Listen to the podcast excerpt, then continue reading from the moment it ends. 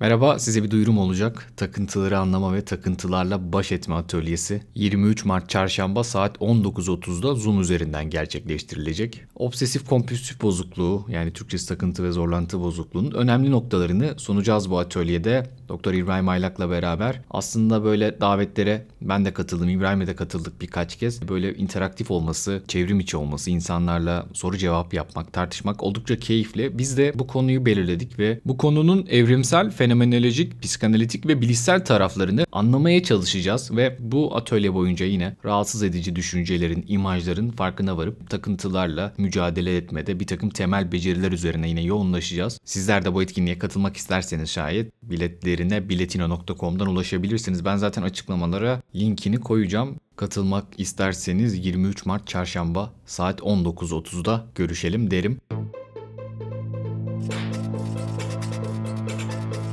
Merhaba herkese. Cengiz ben. Duvarın ardına hoş geldiniz.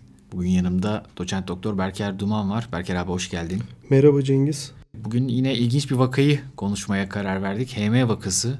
HM'nin e, hem belki nörolojik açıdan hem psikiyatrik açıdan hem bellekle ilgili çok gizemli bir yönü var. Bir de dramatik bir tarafı var aslında. Belki bugünlerde yaşasa farklı şekilde ele alınabilecek, tedavi edilebilecek bir vakanın dramatik hikayesine birlikte bakalım. HM 10 yaşındayken henüz herhalde nöbetlerin epilepsinin başlangıç yaşı için uygun bir yaşta. Küçük nöbetler yaşamaya başlıyor. O zamanlar için aslında çok e, endişelenecek bir şey yok. Ta ki 16 yaşında daha e, büyük ve yaygın nöbetler geçirmeye başlamasıyla işler biraz değişiyor ve HM artık 29 yaşına geldiğinde 1953 yılında Henry Mollison bu nöbetlerin artık inatçı bir hal aldığı ve o zamanın şartlarıyla ellerinde olan imkanlarla doktorların işte epilepsiyi bu nöbetleri kontrol altına alamadığı bir döneme giriyor ve e, öyle ki yani günde 10 kereye kadar ciddi ve ağır nöbetler geçiriyor ve bu nöbetleri tabii geçirmek, nöbetin sonrasındaki o işte postiktal dönemi yaşamak, konfüzyonu, kafa karışıklığını yaşamak ve bütün bunlarla beraber hayata tutunmak zaten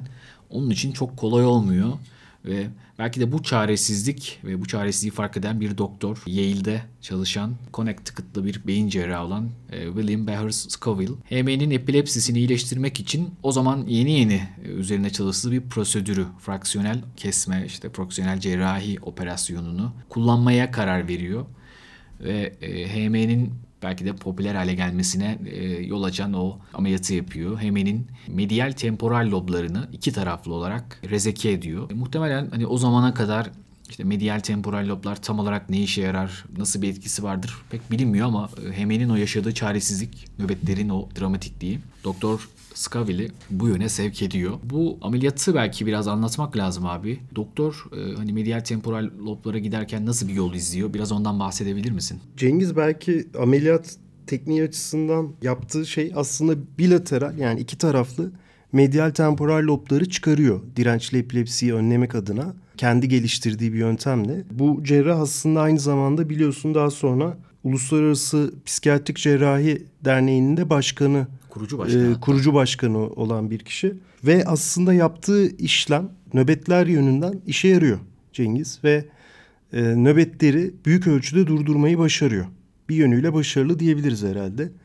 Ama sonrasında ciddi bir problem olduğu fark ediliyor. Cerrah o dönem için hatta hani belki e, popüler bir uygulama, lobotomi uygulamaları hani neredeyse e, psikiyatrinin de psikiyatristlerin de o dönem çaresiz kaldığı vakalarda denediği e, bugün çok brutal gelen bir tekniktense hatta yani kendince bir karar veriyor. Yani transorbital lobotomi yerine medial temporal loblara gidiyor ve onları aspire ediyor. Aslında daha iyi bir şey yapıyor. Evet, kendince yani öyle daha, düşünüyor. Evet, daha hasta yararına bir yöntem yaptığını düşünüyor. Sonrasında ise işler hani nöbetler açısından iyi gitse de diğer taraftan e, pek doktorun planladığı gibi gitmiyor. Hemen'in hayatı e, biraz değişiyor. E, Hemen'in başına neler geliyor herhalde onlardan bahsetmek lazım. Evet aslında e, ameliyattan sonra nörolojik muayene yönünden, nörolojik açıdan hasta tamamen normal Cengiz. Herhangi bir nörolojik bulgu yok. Yani bir felç durumu yok, duyu kaybı yok ya da yürümesinde, hareketlerinde herhangi bir e, sorun yok. Tek sorun e, bellekle ilgili ve öğrenmeyle ilgili açıkçası. Zaten bu vakayı da bu kadar önemli kılan o zamana kadar bilinmeyen e, bellek ve öğrenme üzerine hipokampusların etkisi. Bu vaka sonrasında anlaşılıyor açıkçası. Ve e, şu anda da günümüzde halen bildiğimiz nörobilimde bellek ve öğrenme mekanizmalarını aydınlatmış oluyor bu talihsiz, trajik hadise. HM'de ne, ne, ne tarz değişiklikler oluyor? Neler değişiyor hayatında? HM şöyle e, aslında hani bulgularına bakarsak e, yeni bilgi öğrenemiyor. Son 3 yıl öncesine kadar olan hatıraları işte e, anımsayabiliyor. 3 yıldan daha yakın olanları anımsayamıyor ve işte oradaki tedavi ekibiyle, doktorlarıyla, e, testleri yapan psikoloğuyla her gün yeniden tanışıyor. Öyle bilgiler var. Her gün işte e, kendini tanıtıyor, e, yeniden tanışıyor ve bütün bellek testlerinde de aslında yeni bilgi öğrenme ve yakın bir zamana kadar olan yaşantılarını hatırlayamama ile karakterize bir bulgu oluyor. Bunun dışında herhangi bir belirgin e, bilişsel sorun tespit edilmiyor. Aslında bu vaka şunu öğretiyor. Normalde hani bu kampuslar e, bu vakada talihsizliği bilet yani iki taraflı çıkarılması Cengiz.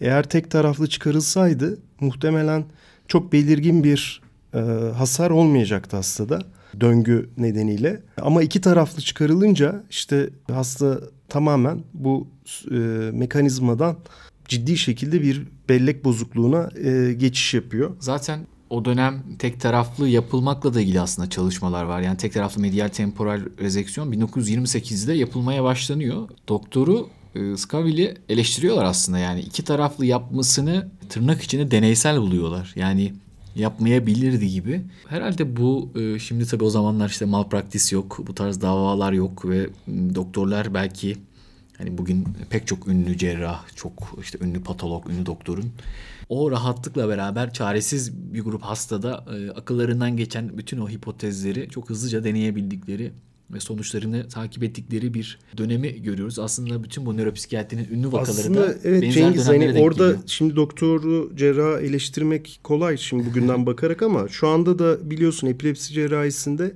çok titiz bir değerlendirme yapılıyor Evet, halen daha. halen öyle. Ee, çok çok detaylı değerlendirmeler yapılıyor. Yapılacak cerrahi işlem öncesi ve sonrasında ve emin olunamayan durumlarda e, bazen ek birçok farklı e, tetkik yapılarak en son nihai konseyle karar veriliyor gibi karmaşık süreçler var şu anda da halen daha. Hani Yakın e, zamanda o zamanın koşullarını geçelim. Hani bugün Tabii. bile Bugün de çok zor. Yakın zamanda temporal lob epilepsisi cerrahisi planlanan bir hastayı gördüm ve psikiyatrinin de görüşünü alıyorlar bir yandan. Çünkü e, nöbetlerin yani tırnak içinde psikojenik olabileceğine dair bazı düşünceler olabiliyor bazen.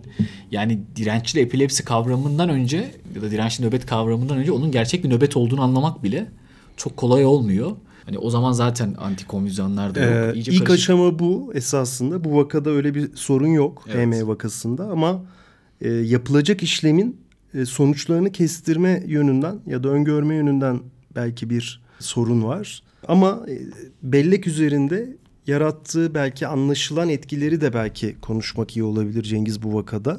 Şimdi e, hipokampuslar bi- biliyorsun e, aslında Alzheimer hastalığında da e, etkilenen ve ö- ilk başlarda etkilenen beyin bölgelerinden birisi.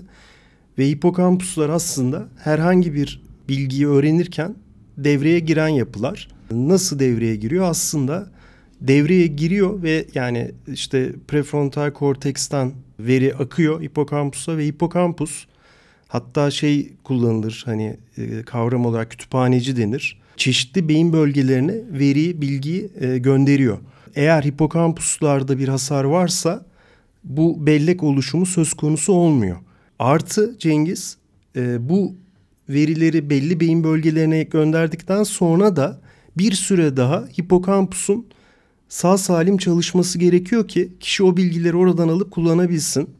Yani hangi bilgi nerede işte bir kütüphaneci gibi kataloglama yapıyor gibi çekip getiriyor. Ama bir noktadan sonra artık e, yeterince tekrarlanan ya da yeterince eski e, deneyimlenen bir bilgide hipokampus bağımlılığı ortadan kalkıyor. Biliyoruz onu. Mesela bu HM vakasında da 3 yıl diye bahsediliyor. Hani burada farklı süreler olabilir ama bir süreden sonraki yaşantılar hipokampusları çıkarsan da e, hatırlanabiliyor. Dolayısıyla HM'de aslında birçok şeyi hatırlıyor e, daha önceye ait olan ve onları kullanarak yaşamına devam ediyor ama yeni bilgi öğrenemiyor. Zihninde tutarak yani işlem belleği çalışıyor olduğu için zihninde tekrarlayarak işlemleri sürdürebiliyor. Yani e, içinden tekrarlayarak ya da hani herhangi bir işlemi sürekli zihninde tutarak yapabiliyor ama o zihin tahtasından o veri silindiği zaman yok oluyor. HM vakasının öğrettiği bize aslında hipokampusun bellek oluşumunda ve belleğin konsolidasyonundaki e, rolü ve o geri çağırmadaki rolü oluyor ve aslında HM vakasını takiben başka vakalarda da ya da başka süreçlerde de bunu gördük. Birçok kez bu bulgu tekrarlanıyor hipokampusların rolü anlamında. Ve ilginç olan bir şöyle bir gözlem var. HM e, bu testleri yapan psikoloğunu aslında tanımıyor. E, ama bir süre sonra ya sanki bir yerden sizi tanıyorum falan gibi sözler söylediğine yönelik bilgiler var. Yani burada da bir çeşit örtük bir öğrenme olabileceği e, minimalde olsa düşünülüyor. E, sizi bir yerden gözümü ısırıyor gibi şeyler söylüyor. Bilinçli olarak bunu söylemiyor ama hani burada da belleğin farklı yönlerinin bir yönüyle çalıştığını. Çünkü e, mesela prosedürel e, belleği çalışıyor. İşte mesela eğitim veriliyor. İşte e, çizim ya da benzeri konularda eğitim verildiğini hatırlamıyor ama e, yap deyince yapıyor Cengiz. Sonraki testlerde. Bu da aslında hani belleğin tipleri ve aslında nasıl çalıştığıyla ilgili çok net e, veriler bize sunuyor. E, belki uzun yıllar onunla çalışan psikoloğunu da burada anmak gerekir. Brenda Milner. Kendisi çok uzun yıllar HM vakasını inceliyor ve sonuçlarını çok düzgün bir şekilde raporluyor ve bize bu yönüyle bu trajik olayın bir en azından bilim dünyasına bir katkısını sunmuş oluyor.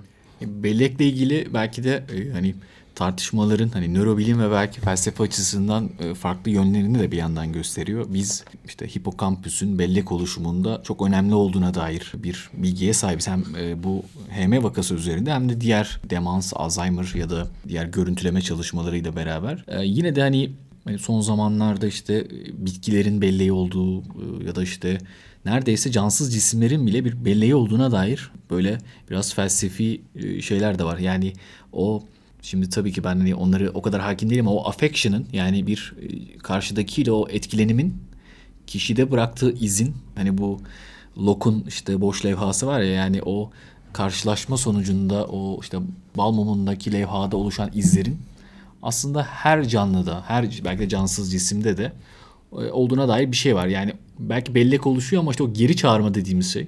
Yani ihtiyacımız olduğu anda geri çağırmakla ilgili bir zorluk var. Belki işte Hemen'in de yaşadığı şey bu. Yani sürekli karşılaşmalar, işte psikoloji olan ya da testlerle olan sürekli karşılaşmalar o geri çağırma networklerini e, belki tekrar oluşturmuş olabilir mi? Yani kesinlikle olabilir. Bu zaten bellek aslında sağ kalım ve aslında yani bir adaptif yönü de olduğu için çünkü bir deneyime dayalı bir e, durumdan bahsediyoruz değişiklikten. Kesinlikle tek hücreli canlılarda da deneyimle şekillenen birçok şey var. Hani belleği geriye doğru izini sürersek zaten esasında Kandel'in bellek üzerindeki araştırmalarında da bunu görüyoruz. Gerçekten hani bütün doğada her yerde belleğin izi görülüyor. HM, Henry Mallus'un hani sadece bu doktorun vakası olmaktan ziyade e, ondan sonra da yüzden fazla araştırmaya katılıyor. Belki tabii ki daha önce katıldıklarını hatırlayamadığı için her araştırmaya belki bir merakla, hevesle, ilk günkü heyecanla katılıyor. Hani bu şey var ya film Adam Sandler'ın 52 öpücük gibi. Hani yani HM ilk günkü heyecanla mı katılıyor yoksa araştırmacılar biraz istismar mı ediyor? Yani, yani o da tartışılır tabii ama biz yine de kendisine teşekkür evet, edelim. Evet HM'ye teşekkür ederim ama hatırlamadığı için ilk günkü heyecan gibi oluyor herhalde. Yani hatır belleği olmayan bir insanı tekrar tekrar çağırmak istismar mıdır? Yani sonuçta onda bir şey olmuyor ama fiziksel olarak görüyorlar tabii. Yine de 2008 yılına kadar yaşayan yani yakın zamanda vefat eden ve kendisinden yine çok şey öğrendiğimiz özel bir vaka oldu bilim tarihinde. Yine onu minnetle ve işte saygıyla analım. Size de teşekkür ediyorum buraya kadar dinlediğiniz için. Abi ağzına sağlık. Teşekkürler. Hoşçakalın.